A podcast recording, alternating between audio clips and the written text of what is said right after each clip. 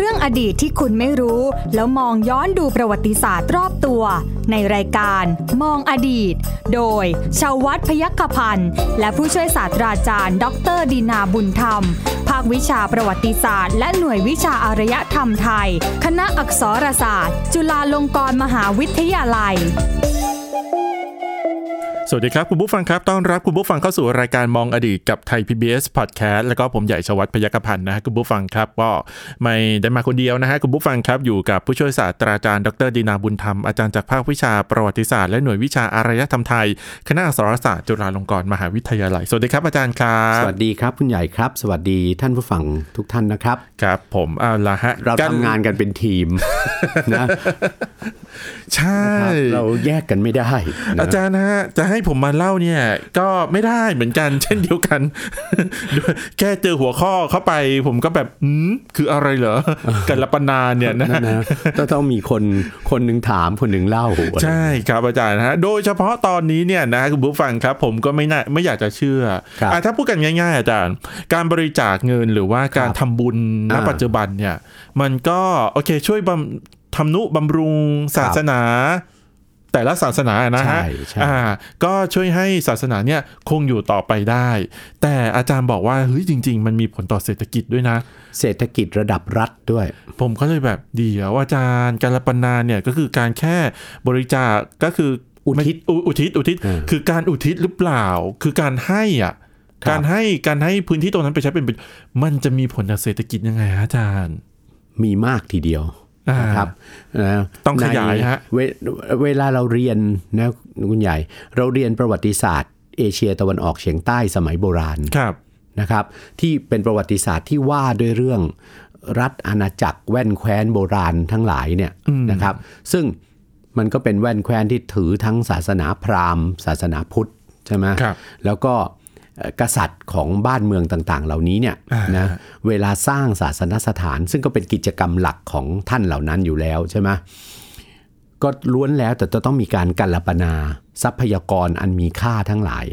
ใช่ไหมที่ดินผู้คนนะปศุสัตว์นะเงินทองเพชรนินจินดาแม้กระทั่งทรัพยากรที่ถือเป็นทุนเป็นทุนทางเศรษฐกิจนะครับสมมติผมกัลปนาพันธุ์ข้าวได้ไหมสมมติถูกต้องพันธุ์ข้าวนะอันเนี้ยหาได้จากจารึกถึงบอกเป็นประวัติศาสตร์จากจารึกเป็นข้อมูลทางประวัติศาสตร์จากจารึกนะครับประวัติศาสตร์เศรษฐกิจนะที่บอกว่ามันส่งผลไปเป็นประโยชน์นะเติมเต็มถึงระดับเศรษฐกิจระดับรัฐเลยทีเดียวแม้ว่ามันจะเป็นเรื่องของวัดนะว่างั้นเถอะของศาสนสถานว่างั้นเถอะนะครับมีทุนที่กัลปนาให้ไปเนี่ยไม่ใช่แต่ที่ดินเปล่าๆค่ะแต่กัลปนาอะไรพระราชทานไปด้วยปศุสัตว์ช้างม้าวัวควายแพะแกะใช่ไหมครับนะซึ่งของเหล่านี้ปศุสัตว์เหล่านี้เอาไปเลี้ยงขยายพันธุ์ได้หมดหมูเห็ดเป็ดไก่ใช่ไหมหมูเห็ดนี่เราไม่รู้นะเป็ดไก่อะไรเงี้ยของเหล่านี้ไปเลี้ยงขยายพันธุ์ได้ใช่ไหมเป็นทั้งอาหารเป็นทั้งสัตว์พาหนะเป็นทั้งสัตว์ต่างคือสัตว์ที่เอาไว้บรรทุกสินค้าใช่ไหมและก็เป็นทั้งแรงงานในการทำไร่ไถนาใช่ไหมครับทุนอีกพันข้าวเมล็ดพืชต่างๆเมล็ดถั่วเมล็ดงาอะไรต่างๆเป็นของปลูกงอกแรงสิ้นของเหล่านี้พระราชทานไปในอาณาจักรกัมพูชาเนี่ยเวลาส่งไปเปิดพื้นที่ใหม่ไปสร้างเทวสถานใหม่นะกัลปนาที่ดินใหม่เนี่ยมีหนึ่งในทรัพยากรที่กษัตริย์จากส่วนกลางพระราชทานเอาไปด้วยครับคืออะไรทราบไหมอะไรฮะพันไหมตัวหนอนไหมนะพันไหมคือไข่อ่ะนะเอาออกไปด้วยพันไหมเนี่ยออกไปเลี้ยงด้วยนะครับเพื่อให้ชุมชนไหมเนี่ยที่ไปเปิดนะสามารถผลิตผ้าไหมได้โปรดอย่าเข้าใจนะว่าผ้าไหมในอุษาคเนย์ผ้าไหมในเอเชียตะวันออกเฉียงใต้เนี่ยได้มาจากผ้าไหมจีนนะคนละเรื่องนะฮะคนละเรื่องนะผ้าไหมในเอเชียตะวันออกเฉียงใต้เนี่ยคุณใหญ่พ พบติดอยู่กับอะไรพบเศษใยไหมติดอยู่กับกำไลข้อมือของโครงกระดูกในยุคสำริดครับยุคก่อนประวัติศาสตร์ยุคสำริดประมาณเท่าไหร่ 3-4 พันปีน้องๆไล่ๆกันเลยกับการค้นพบอะไรใยไหมในเมืองจีนครับใช่ไหมใยไหมในเมืองจีนนั้นมันทอมาได้มันทอเป็นผ้าแพรแต่ผ้าไหมซึ่งเป็นผ้าไหมไทยผ้าไหมเอเชียตะวันออกเฉียงใต้มันเป็นผ้าไหมที่เนื้อหยาบมีปุ่มมีปมอะไรต่างๆเพราะฉะนั้นวิวัฒนาการมาคนละเรื่องหนึ่งในการกาลปนาเนี่ยส่งอะไรพันไหมไปให้ด้วยในสมัยพระเจ้าชัยวรมันที่7เนี่ยนะเพราะนั้นมันคือต้นทุนทางเศรษฐกิจทั้งนั้นเลยคุณใหญ่เห็นไหมครับว่าพอตัวศาสนสถานที่เขาได้กาลปนาของเหล่านี้ไปแล้วเนี่ยค่าวัดโยมสงฆ์ที่ทาสชายหญิงที่กาลปนาไปด้วยเนี่ยเขาก็แบ่งหน้าที่กันไอ้กลุ่มสำคัญที่สุดเนี่ยที่จะมีผลทางเศรษฐกิจที่สุดก็คือไอ้กลุ่มที่มีหน้าที่ต้องทำไร่ไถนาครับอยู่ในที่ดินซึ่งเป็นที่ดินอะไรที่ดินกาลปนาของศาสนสถานนั้นน่ะซึ่งไม่ใช่น้อยๆนะเยอะอยู่นะซึ่งไม่ใช่น้อยๆนะเราก็เคยพูดกันไปแล้วใช่ไหมครับว่าผลผลิตที่ได้มาเนี่ยมันมีผลผลิตส่วนเกินหรือ food surplus นะครับมันเหลือเฟือมากคือเอาไปเลี้ยงเนี่ยเอาในผลผลิตที่ได้มาแต่ละปีเนี่ยนำไปใช้ทำข้าวปลาอาหารถวายเทพเจ้าถวายนักบวชนะถวายพระภิกษุสงฆ์ใช่ไหมครับแล้วก็ในหมู่แล้วก็เลี้ยงดูกันในหมู่ข้าวัดโยมสงฆ์ในหมู่ข้าทาสที่ตั้งถิ่นฐานเป็นหมู่บ้านอยู่โดยรอบศาสนสถานแล้วนะยังมีเหลืออีกนะครับแล้วคุณใหญ่คิดสิว่าในอาณาจักรหนึ่งโดยเฉพาะเรายกตัวอย่างนะอาณาจักรกัมพูชาโบราณอาณาจักรพุกามกับอาณาจักรที่อยู่ในเกาะชวาเกาะสุมาตราพวกเนี้ยเป็นเกาะใหญ่ซึ่งมีที่ดินมากใช่นะครับพระเจ้าแผ่นดินในแต่ละยุคสมัยเนี่ยไม่ได้สร้างแต่เฉพาะไม่ได้สร้างวัดสร้างเทวสถานแต่เพียงแห่งเดียวถูกไหมใช่สร้างกันหนักหน่วงใช่ไหมต่อเนื่องนะทุกศาสนสถานมีการกาลปนาสิ่งต่างๆเหล่านี้หมดครับเพราะนั้นคุณใหญ่คิดดูก็แล้วกันว่ากระบวนการกาลปนาเนี่ยในเชิงเศรษฐกิจเนี่ยนะในเชิงเศรษฐกิจอ่ะมันจะมีส่วนไปกระตุ้นเศรษฐกิจขนาดไหนเศรษฐกิจในที่นี้คือเศรษฐกิจในเรื่องของอะไรบ้างหนึ่งการใช้ที่ดินใช่ไหมการเปิดพื้นที่ในที่ดินใหม่ใช่ไหมครับสองการเพาะปลูกพืชผลทางเศรษฐกิจนะซึ่งมีข้าวเป็นหลักใช่ไหมครับซึ่งมีข้าวเป็นหลักแล้วก็มีธัญพืชต่างๆเป็นรองลงมาหรือแม้แต่การผลิตที่เราพบในจารึกการผลิตปศุสัตว์นะเพราะปศุสัตว์อย่างที่เคยอ้างไปในตอนก่อนนะ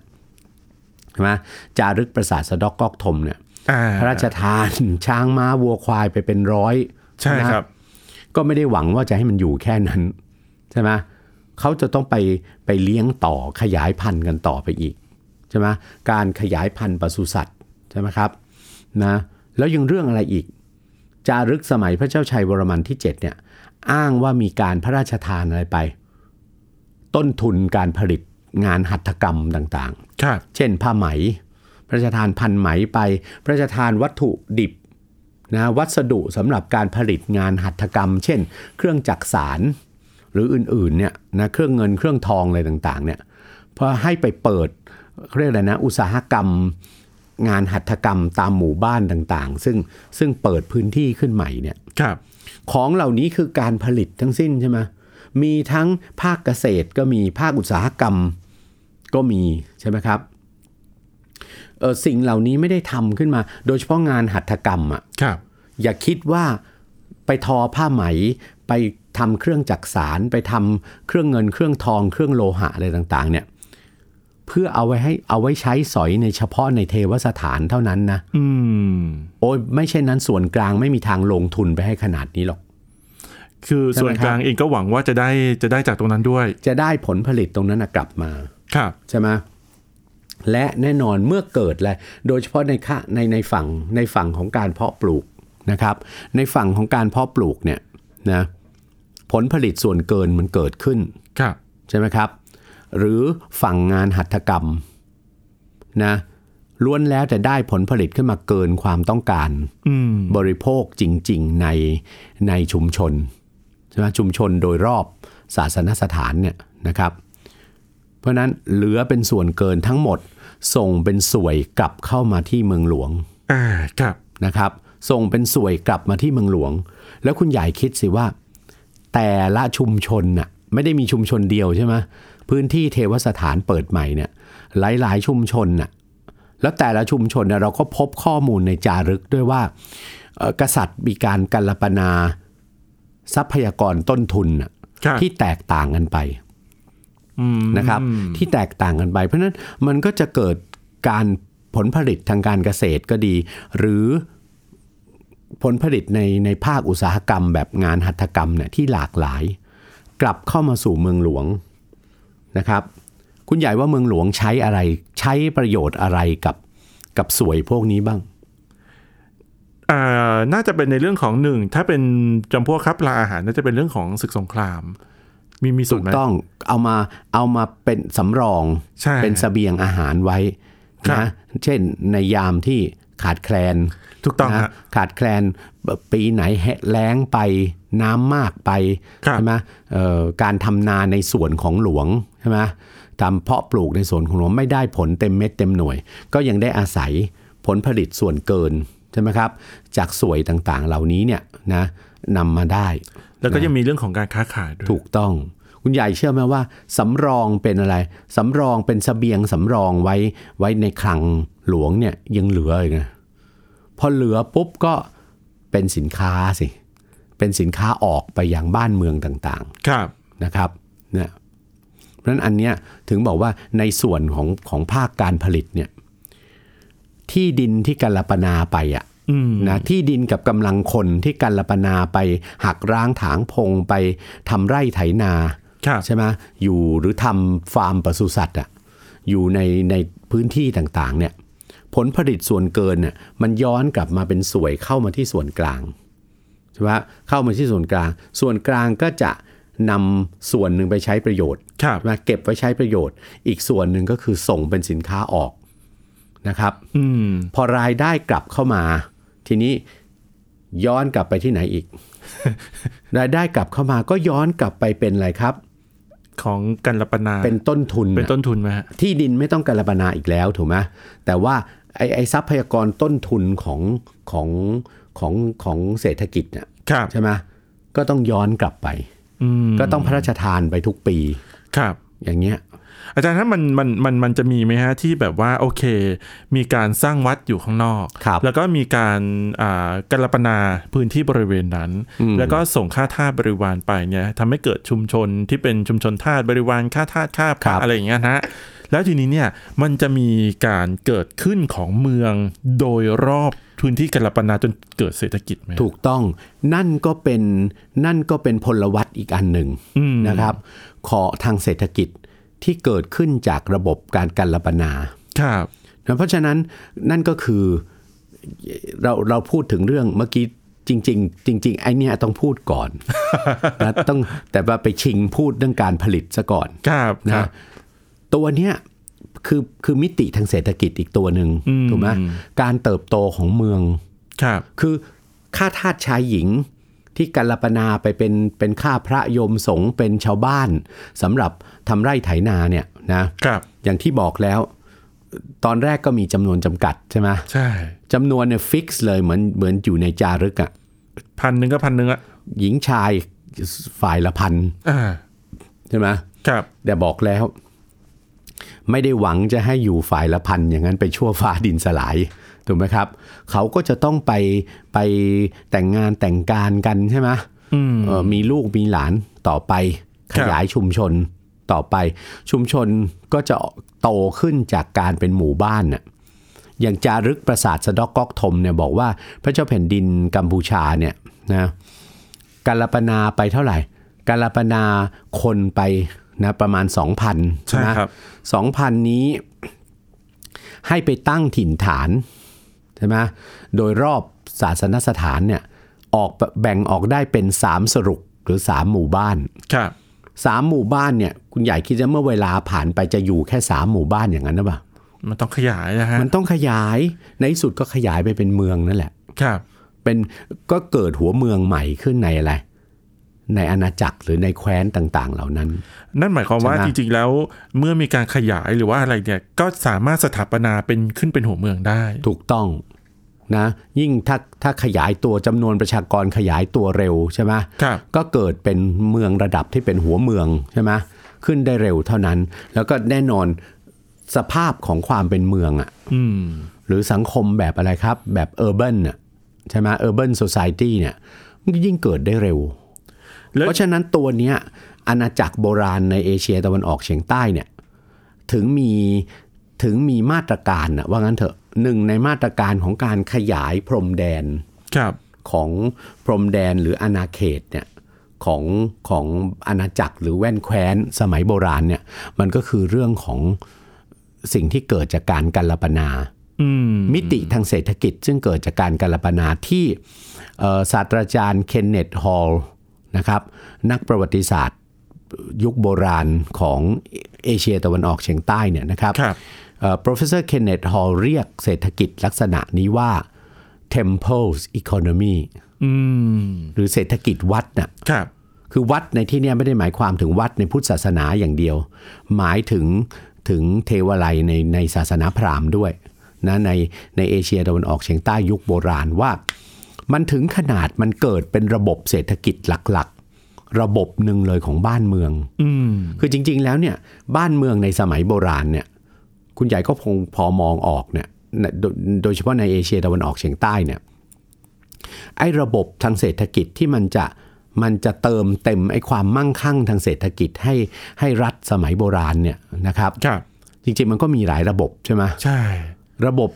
การค้าผูกขาดโดยหลวงอ่ะโดยรัฐบาลเองใช่ไหมครับค้าภายในค้ากับต่างแดนใช่ไหมก็มีใช่ไหมครับหรือหลวงนะคือรัฐส่วนกลางเนี่ย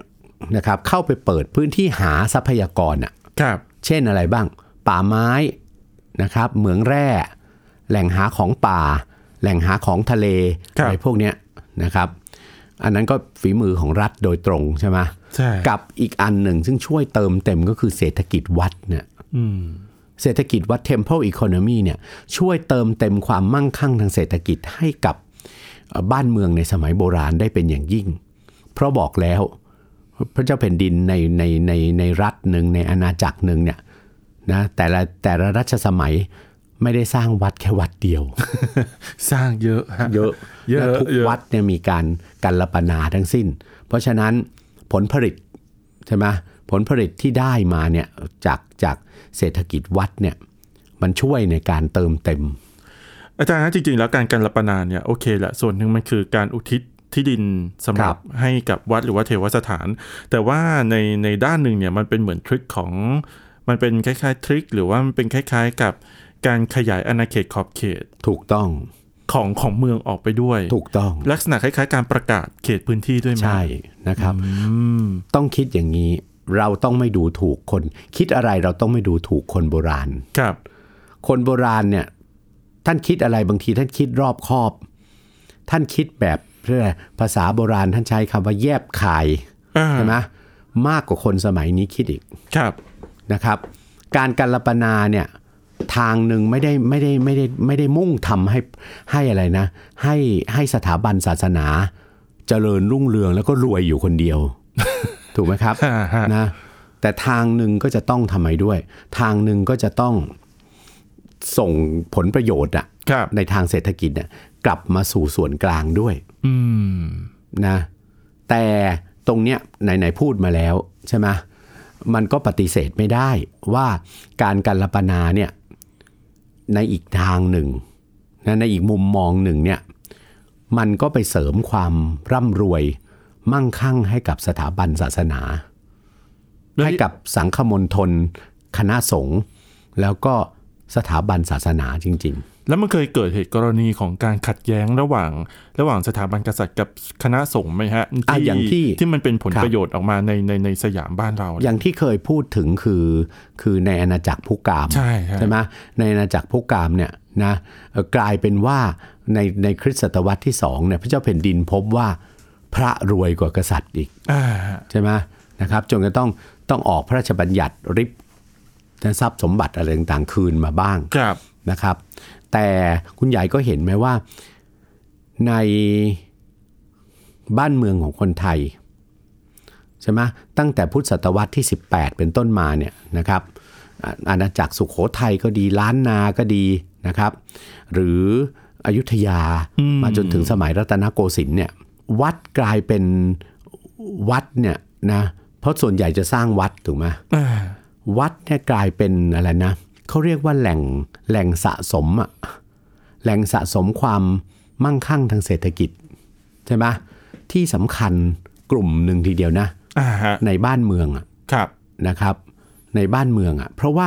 คุณใหญ่ต้องไม่ลืมว่านอกจากทรัพย์นอกจากไอ้สินทรัพย์ที่วัดได้จากการกัลปนาแล้วเนี่ยนะครับสินทรัพย์อีกส่วนหนึ่งของวัดมาจากไหนโดยเฉพาะยิ่งวัดในสมัยโบราณเนี่ยที่เป็นอะไรนะมีสถานะเป็นพระมหาเจดีย์สถานสำคัญของราชอาณาจักรเนี่ยทรัพย์สินอีกส่วนหนึ่งมาจากศรัทธาของพุทธศาสนิกชนของญาติโยมคือนับญาติโยมเนี่ยนับตั้งแต่ญาติโยมระดับสูงคือตั้งแต่สถาบันกษัตริย์ลงมาจนกระทั่งถึงชาวบ้านทั่วๆไปใช่ไหมยิ่งศาสนสถานแห่งนั้นมีความสำคัญวัดมีความสำคัญมากเท่าไหร่เป็นที่ประดิษฐานพระพุทธบาทอย่างสระบุรีอย่างเงี้ยหรือพระพุทธรูปสำคัญใช่ไหมอะไรต่างๆปูชนียวัตถุสำคัญอะไรต่างๆเหล่านั้นเนี่ยวัดก็จะมีความเป็นแหล่งดึงดูดใช่ไหม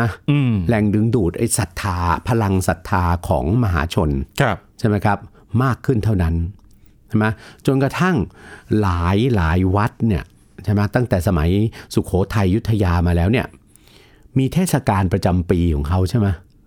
เทศกาลนมัสการปูชนียสถานปูชนียวัตถุนมัสการพระธาตุนมัสการพระพุทธบาทพวกเนี้ยใช่ไหม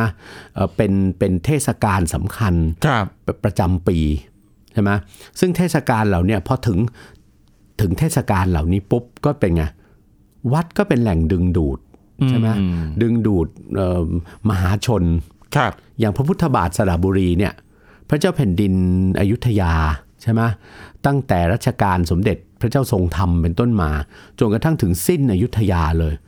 มีกำหนดเป็นราชประเพณีใช่ไหมครับให้เสด็จต้องเสด็จขึ้นไปนมัสการเป็นกระบวนพยุหญาตราใหญ่เลยทั้งทางชลมากทั้งทางสถลมากเนี่ย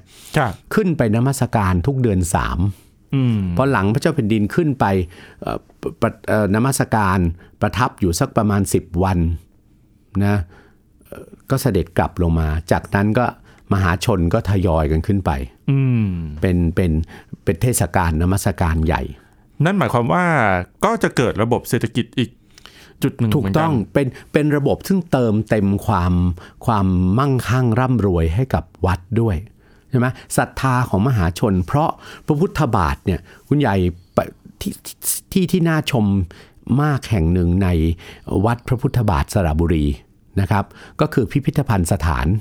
พระพุทธบาทสระบุรีซึ่งในนั้นจัดแสดงสิ่งของมีค่ามากมายกรมศิลปากรไปช่วยจัดให้วัดพระพุทธบาทสระบุรีนะครับจัดแสดงสิ่งของมีค่านะล้ำค่ามากมายที่ทั้งพระมหากษัตริย์ทั้งเจ้านายทั้งข้าราชการชั้นผู้ใหญ่ลงไปจนกระทั่งถึงชาวบ้านธรรมดาเนี่ยมีศรัทธาอุทิศนะถวายเป็นพุทธบูชาแด่พระพุทธบาทนะเช่นของชนชั้นสูงเนี่ยเราไม่ต้องพูดถึงมากเราพูดถึงกันมาเยอะละแต่ชาวบ้านเนี่ยแม้กระทั่งแหวนทองวงเล็กๆอ่ะนะแหวนทองวงเล็กๆตุ่มหูปิ่นปักผมอะไรอย่างเงี้ยนะครับสร้อยคออย่างเงี้ยเขาก็ถอดถวายเป็นพุทธบูชาอันเนี้ยแล้วเขาจะสะสมวัดก็จะสะสมสิ่งต่างๆเหล่านี้ไว้ใช่ไหมครับอันนี้แต่ว่าถ้าเป็นของมีค่าชิ้นสำคัญอย่างเงี้ยวัดก็คงไม่เอาไปขายเพราะว่าของถวายเป็นพุทธบูชาแล้วเนี่ยใช่ไหมเอาไปถวายก็ บาปกรรมตกนรกแต่ว่ายังมีอีกส่วนหนึ่งในรูปของอะไรครับเงินทำบุญครับใช่ไหมเงินทำบุญที่วัดสะสมได้อะใช่ไหมครับเพราะฉะนั้นตรงเนี้ยมันก็คืออะไรครับพวกเราในปัจจุบันหลายคนก็บางครั้งก็ไม่เข้าใจใช่ไหมว่าเอ๊ะทำไมคณะสงฆ์ใช่ไหมคณะสงฆ์ถึงจะเป็นจุดรวมของความมั่งคั่งร่ำรวยใช่ไหมในสังคมอ่ะได้ใช่ไหมหลายวัดเนี่ยสามารถสร้างถาวรวัตถุอะไรต่างๆสร้างความทันสมัยทางวัตถุอ่ะใช่ไหมให้กับวัดของตนเนี่ยนะได้โดยไม่ต้องพึ่งเงินสนับสนุนจากรัฐบาลเลยด้วยซ้ำใช่ไหมครับนะเพราะว่ามีไอ้ที่มาของความมั่งคั่งต่างๆอย่างเงี้ยอยู่ด้วยเพราะฉะนั้นก็จะเห็นว่าไอ้ความมั่งคั่งต่างๆเหล่านี้ในทางเศรษฐกิจเนี่ยมันเกิดขึ้นแก่ทั้งถ้าในสมัยโบราณนะมันเกิดขึ้นแก่ทั้งวัดปัจจุบันเนี่ยมันมองเห็นว่าผลประโยชน์มันเกิดกับวัดข้างเดียวใช่ไหมไอ้ผลประโยชน์ที่จะกลับมาเกิดกับหลวงเนี่ยมันไม่มีแล้วล่ะเพราะว่าไอ้ที่ดินละจริงอยู่หลายวัดมีที่ดินกัลปนามาตั้งแต่สมัยโบราณแต่ปัจจุบันมันถูกใช้ประโยชน์ไปเรื่องอื่นหมดแล้วเป็นที่ดินผลประโยชน์ของวัดนะเพราะว่าวัดก็อาศัยเงินน่ะเป็นตัวเงินมากกว่าจากเงินทำบุญเงินบริจาคนะครับมากกว่านะฮะอันนี้คือกัลปนาที่มีผลต่อเศรษฐกิจในสมัยโบราณนั่นเองนะฮะคุณผู้ฟังครับวันนี้หมดเวลาแล้วนะฮะสำหรับการติดตามนะครับยังไงก็ติดตามเราได้ใหม่นะฮะในครั้งหน้านะครับวันนี้ผมใหญ่ชวัฒน์พยัคฆพันธ์และผู้ช่วยศาสตราจารย์ดรดีนาบุญธรรมนะครับก็ลาคุณผู้ฟังไปก่อนครับสวัสดีครับสวัสดีครับติดตามรายการได้ที่ www.thaipbspodcast.com แอปพลิเคชันThai PBS Podcast หรือฟังผ่านแอปพลิเคชัน Podcast ของ iOS, Google Podcast, Android, Podbean, SoundCloud และ Spotify ติดตามความเคลื่อนไหวของรายการและแสดงความคิดเห็นโดยกดถูกใจที่ facebook.com/thaipbspodcast